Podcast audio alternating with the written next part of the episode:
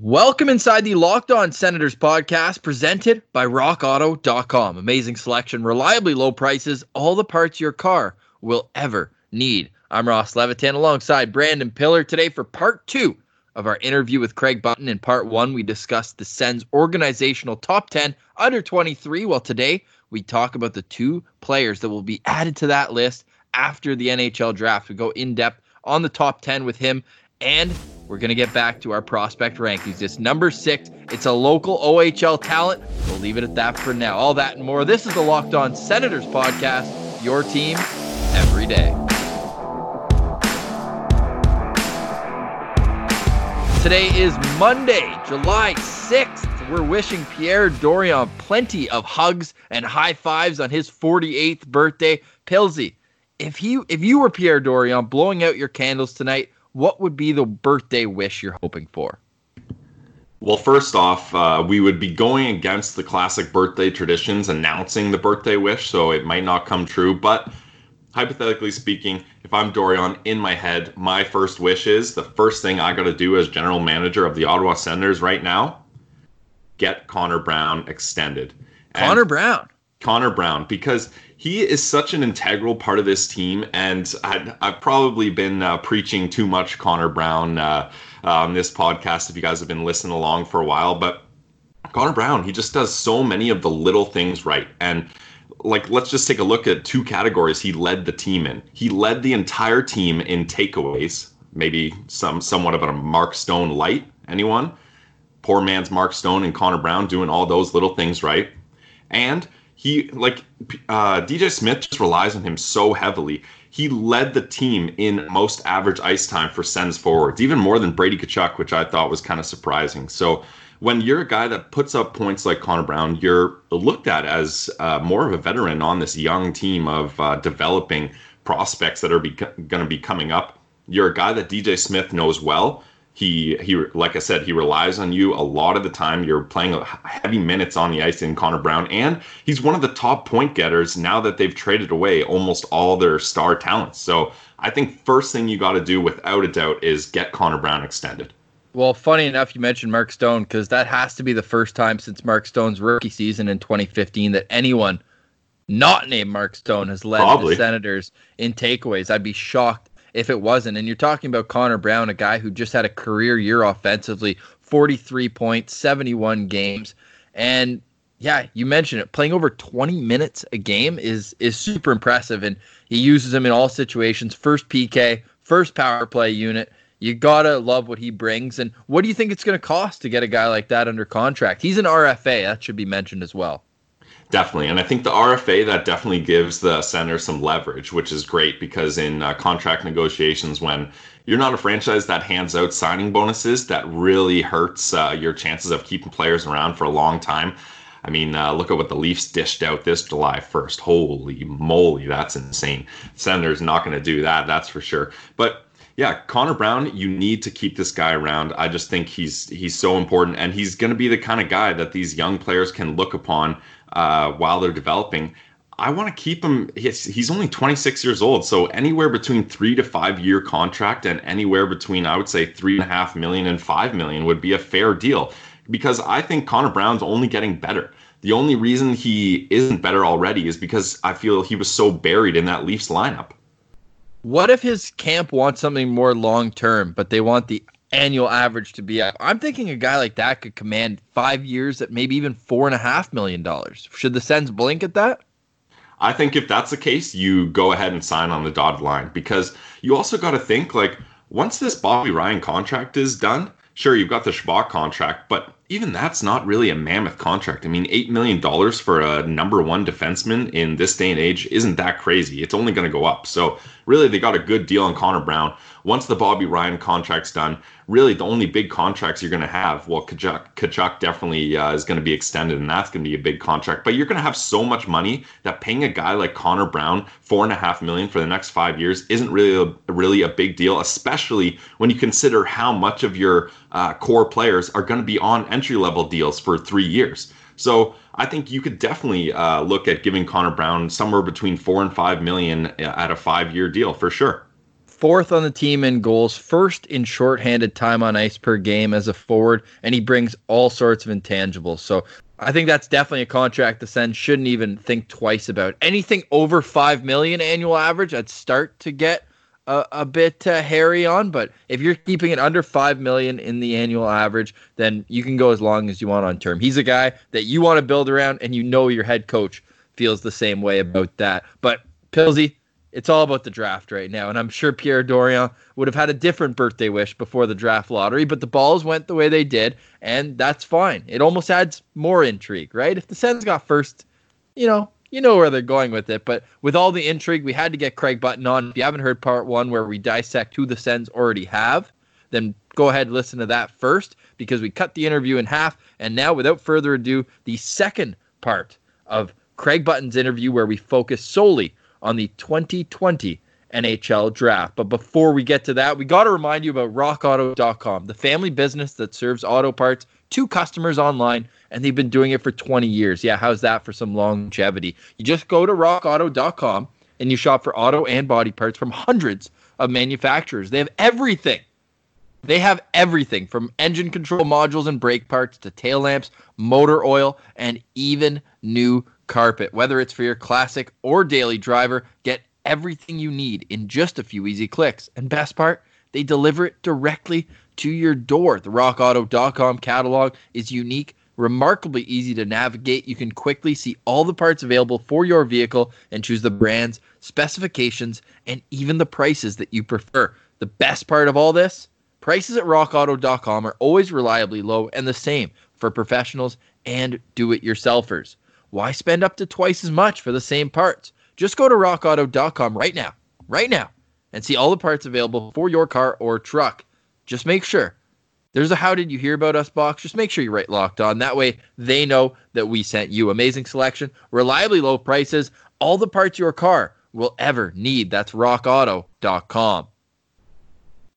All right, here he is, Craig Button.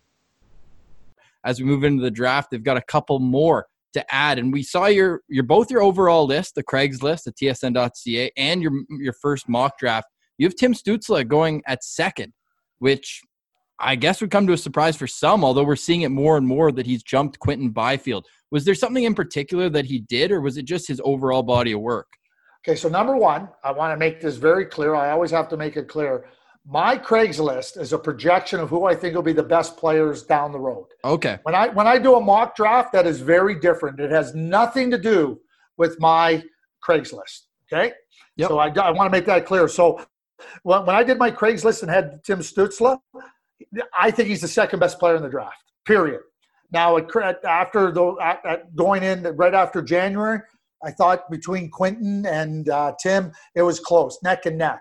But after that, I think Tim Stützle, he reminds me of Patrick Kane. And I'm going to go one step further. I mean, the imagination, the creativity, the hands, the offensive uh, productivity, the ability to make plays.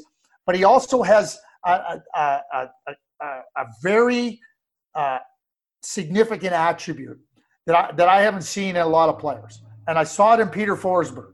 And the attribute is this the puck drops, and he ain't waiting to dip his toe into the water. He's going right after it from the drop of the puck. And he wants to go after it, and he's going to go after it, and you're not going to stop him. I think he's a brilliant player. He might think, end up being he might end up being the best player in the draft in my view. Wow, really? That's high praise. And we we got to see some of his highlight. Obviously, we've been going through the YouTube clips and yeah, it just seems like electric creativity and can make oh. plays out of nothing, really. Do you think that so last season five players played in their first NHL game. The top 3 played 60 or more do you think this group, which is known as a deep crop, do you think there's going to be more that could jump immediately into the National Hockey League? All three of those players should have never been in the NHL next last yeah, year. I'd agree. Hughes, Kakko, and Dach. All they did was they played. They didn't contribute to their teams. They, yeah. they, their NHL teams used it as a development year. I don't see the NHL as a development league ever, never. But those teams put those players in those spots, and they're the first three picks. Very, very different this year. Lafreniere is going to come into the league and contribute right from day one. I think Marco Rossi can contribute right from day one. I think Tim Stützle can come in and contribute. Huge difference between contributing and playing. Those three players played. The player, the three players I just named, I all believe they can come right in and contribute at a very, very important level. Not be in there for development and feel their way through. Come in and make a contribution. Now, Craig, uh, both Ross and I are former goaltenders in our uh, storied careers, Story. and we like to tout ourselves as a goalie-friendly show. You know, you probably know the prospect I'm heading to, but the intrigue that Yaroslav Askarov draft slot possesses is just so interesting. You have him ranked at seventh, which would be the highest goalie drafted since Carey Price went fifth in 2005. So does that mean you'll believe he's going to be off the board sooner than we saw Spencer Knight last year? And do you see a particular team making sure they get him and maybe even the Senators? And you talked about how the Senators need an elite guy to step in the crease while the other guys develop. Could he possibly be that guy that steps in soon? I'll answer your last question first. Yeah, I think he could be that guy that you could draft and you know consider. Uh, you know, you know, I you know, for me, you know, I like everybody, Ross. You know that I like everybody, right? But you know, the goaltenders, you know, uh, there's kind of a. I always have this feeling about goaltenders that you know they got forced into the net somehow, and whether they really wanted to be goaltenders or not, you know, they kind of found their way there. And then, of course, then they make all kinds of excuses for the goaltenders, and you know, people like me have to say no. The goaltender made a mistake. So just so you know, you, you guys will get no sympathy from me. Oh, from man. being by being former. We're used to it. I'm just letting you know. I, I don't want I don't want there to be anything. Now the listen, ugly ducklings. I wouldn't say that. The ugly duckling turned into a beautiful swan. you know, let's not uh, let's not just say that it can't happen, right? I just say, you know, all kidding aside, I, I, I Askarov's the best goaltender I've seen entering the draft since Carey Price. You don't I, hold I, it against him that he catches the wrong way? No, I don't. do, do either one of you uh, catch with your? Did either one of you catch with your right hand? No. Ross well, can't catch with his left qu- either. I would well, ba- oh, I to say, based on your storied careers, I don't think you could catch with the, the other hand either, yeah, right? But anyway, all kidding aside, he's the best goalie I've seen entering the draft since Carey Price. Yeah, and wow. I think he's a franchise goaltender. I, I have no doubt about it. And you know what? when, when I look at the draft and I see through 12, 13 players, maybe 14, depending on how other people look at it, I mean, maybe it's 10, I don't know. I see high quality. How do I define high quality? Top line forwards, top pair defensemen, and a number one goalie. I have no question he's a number one goalie. I have watched this young man perform at such an exceptionally elite level, and it's not by accident. It's, it's with outstanding athletic skills and attributes. It's with really good technique that still needs to be developed. It's with a great competitive spirit. And his ability to read the play and hockey sense that, that is necessary for outstanding goaltending is right at the top of the charts. So I think he's in, he, he's a franchise goaltender. And when we go back to Carey Price, they had Jose Theodore, and there was a lot of people that were, can you believe the Montreal Canadiens drafted uh, Carey Price? And it took him a little bit of time. It took him a little bit of time to find his way at the NHL level. But boy, once he did, there was no question uh, that he was a franchise goaltender. I feel exactly the same way about Askarov.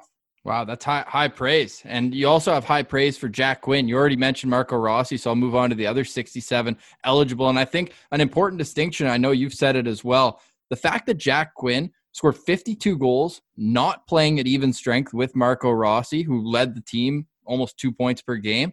But you have him ranked six, which is the highest we've seen on pretty much any list. What is it about his overall game that makes him such a special prospect? I think he's the best scorer in the draft, number one.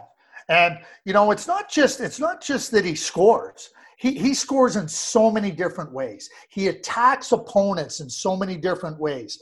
And he's another player that as he physically matured, he, he, he, he initiated more. He, he, he really challenged opponents to handle them. And, you know, he, he uh, Andre Tourigny had him killing penalties. He, he played in important uh, areas of the game when they were up a goal, even down a goal, because he can play in all those situations, and he's got he's got this drive to make a difference in the game.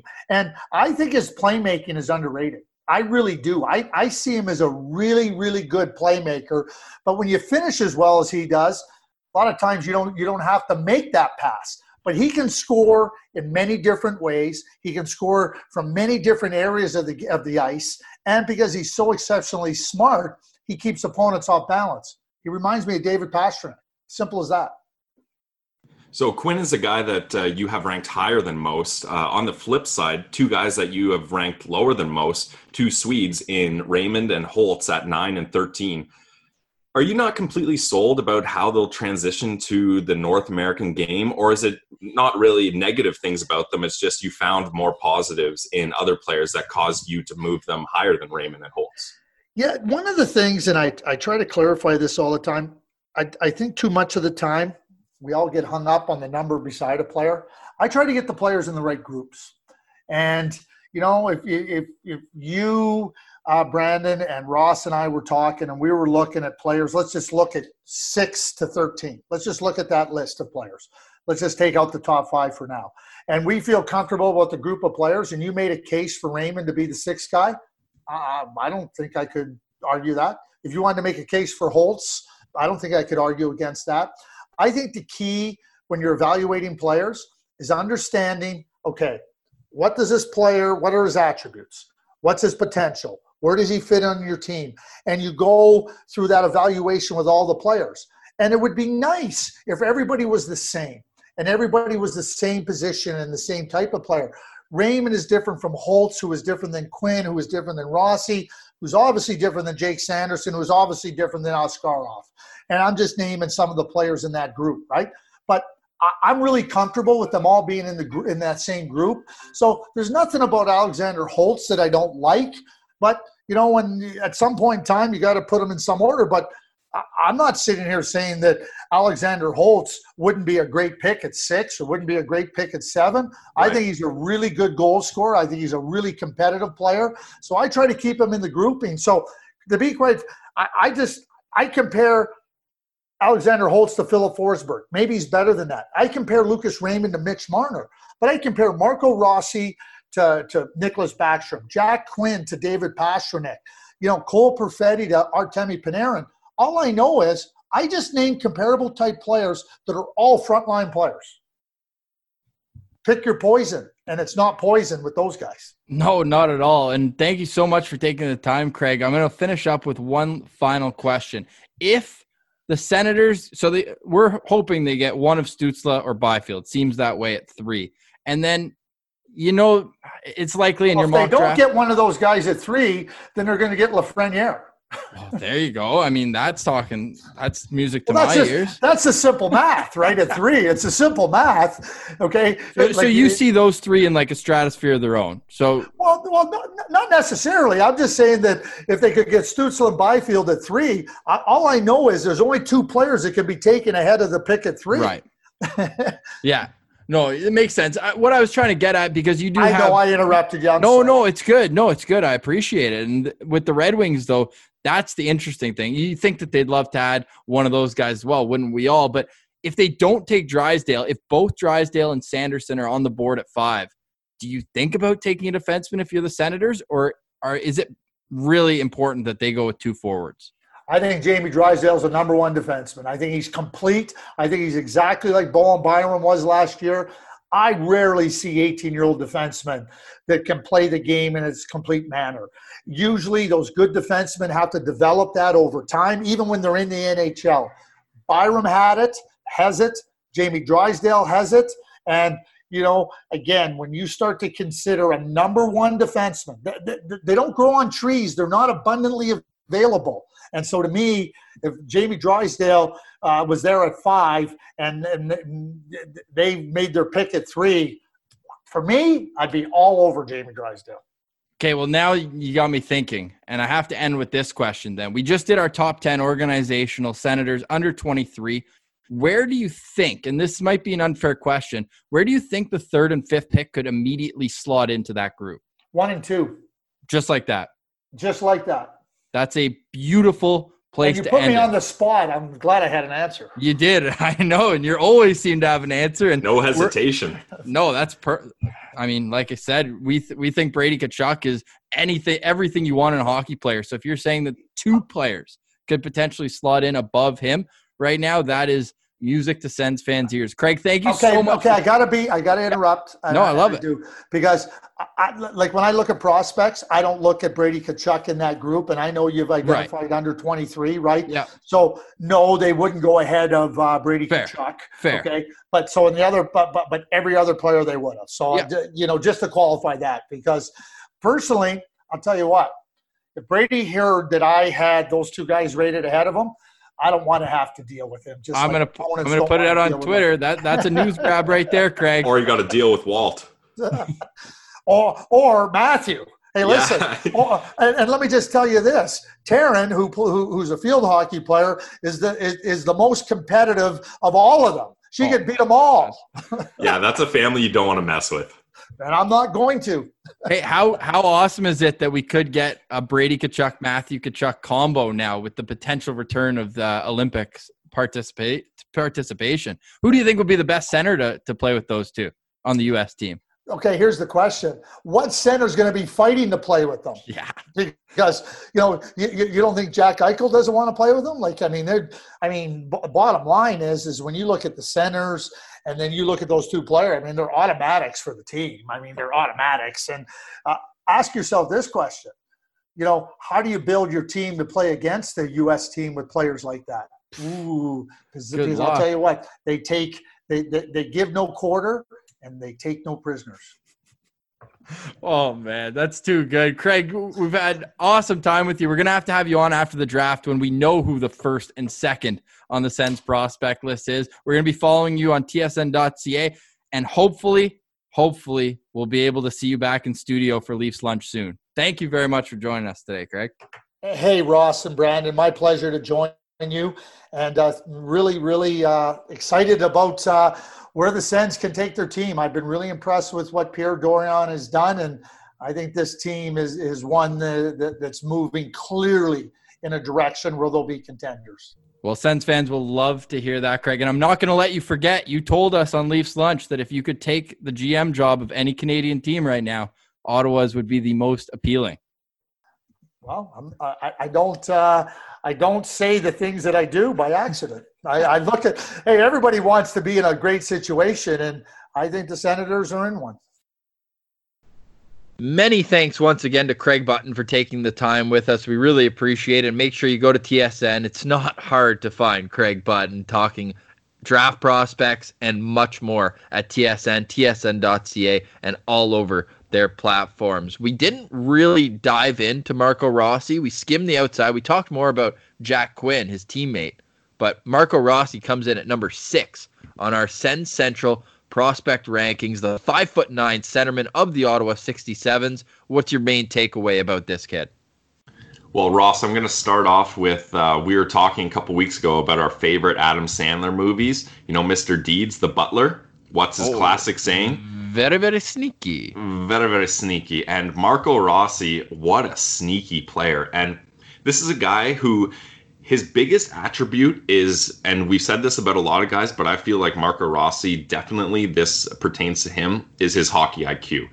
Like, you're not really looking at his speed, uh, his hands, his shot, his size, anything like that. He just thinks the game on a higher level than his peers in uh, the OHL and junior hockey. Like it just, I don't know about you, but when I was watching the highlights, it just seems that the defenders they can't contain him. Even if they double up on him, he's just so sneaky. He can tip shots at the net, and then when he's in close against goalies, like he can just make them look absolutely foolish because he's so creative. Uh, like he doesn't really beat goalies cleanly.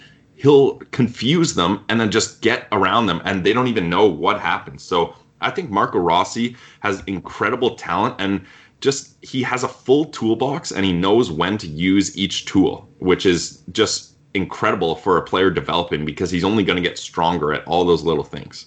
Elite vision too. Some of the passes he's he made this past year where he put up an OHL leading not in draft eligibles, in the entire Ontario Hockey League, 120 points in 56 games. I'm not a math guy, but that's more than two points per game. I can tell you that. And the best part of Marco Rossi's game is that it keeps improving although he's one of the oldest guys in the draft, he's a September 23rd birthday. So he's already 18 years old. He'll be 19 by the time next season starts, much like Brady Tkachuk, who's an early September birthday, and that didn't seem a problem. Almost might mean that he's more closer to being ready to jump into the National Hockey League right away, Pilsy. But if you go back to his last year in Switzerland, with the uh, with the junior A league there, the under 20s, he put up the best points per game in that league as a draft minus two guy, ahead of guys like Sven Baertschi and Nikolai Ehlers and Timo Meier, guys who've come out of that league to go on and be good NHL players. So to be atop that list, then come over to the Ontario Hockey League, brand new system, put up 29 goals, 65 points in 53 games, have more than a point a game in the playoffs, and then do what he did this season. I mean, is the only withdraw from him like how many five nine number one centers are there in the National Hockey League? That's the only thing that I I'm just I have to wrap my head around that. But the game keeps getting smaller. Do you think that's going to be an issue going forward? We've talked about this before, and I think it's definitely something that you take note of, right? Otherwise, why are we talking about it if it's not an issue? But this is again a situation where maybe he grows a little, maybe he hasn't fully uh, filled out yet. He gets a little stronger, he uh, gains a little more muscle, he grows another inch, and then you're looking at a guy who's 5'10, 5'11, which isn't that crazy. There's there's tons of good centermen in the NHL at that size, and I'll give you one right now, player comparable that I thought was pretty accurate. It's a guy we know and loved when he was in Ottawa, Matt Duchene. The centerman, he's uh, five foot 11, 195 pounds, not a huge guy, and that's another guy where you great down low too. Can't get the puck off his stick down low. Exactly. And that's the thing. Like, guys just can't contain him. And Matt Duchene, he's a kind of guy that in any given scenario, he can make snap, quick uh, decisions that can beat guys using all the tools in his toolbox. Like we talked about his stick handling, his passing, his skating, his hockey IQ, being in the right spot in the right time, knowing where to move the puck. All those kind of things I thought he did really similar to what Matt Duchene does. And I think that's a pretty good projection if you can turn out anywhere near as good as Matt Duchene. Yeah, that's a great comparable. I didn't expect you to go there. They're both left shots as well. Another player comparable, although a right shot, Brayden Point down. That was Tampa. my second one. Maybe not as much speed as Point, but man, the the down low skill. And if you go to his uh, Twitter, Marco Rossi's, he's posting all these videos. You know, since they can't show off on the ice, I think Marco Rossi's doing uh, a pretty good job of of upping his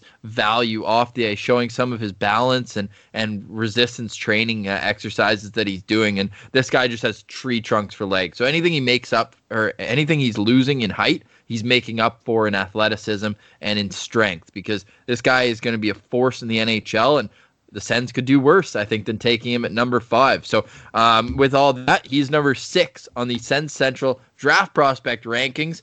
Well, top five. I think it has even more meaning than just a nice clean cutoff. The Sens, hopefully, will get two of the top five. So we'll be back with that later this week. Hope you enjoyed the interviews with Craig Button. Of course, go back, listen to part one right after this one, or can go back even further. We got Wayne Scanlan. We got tons of good interviews for you guys to listen to, and many more to come. For Brandon Pillar, I'm Ross Levitan. This has been the Locked On Senators podcast, where we've got your team every day.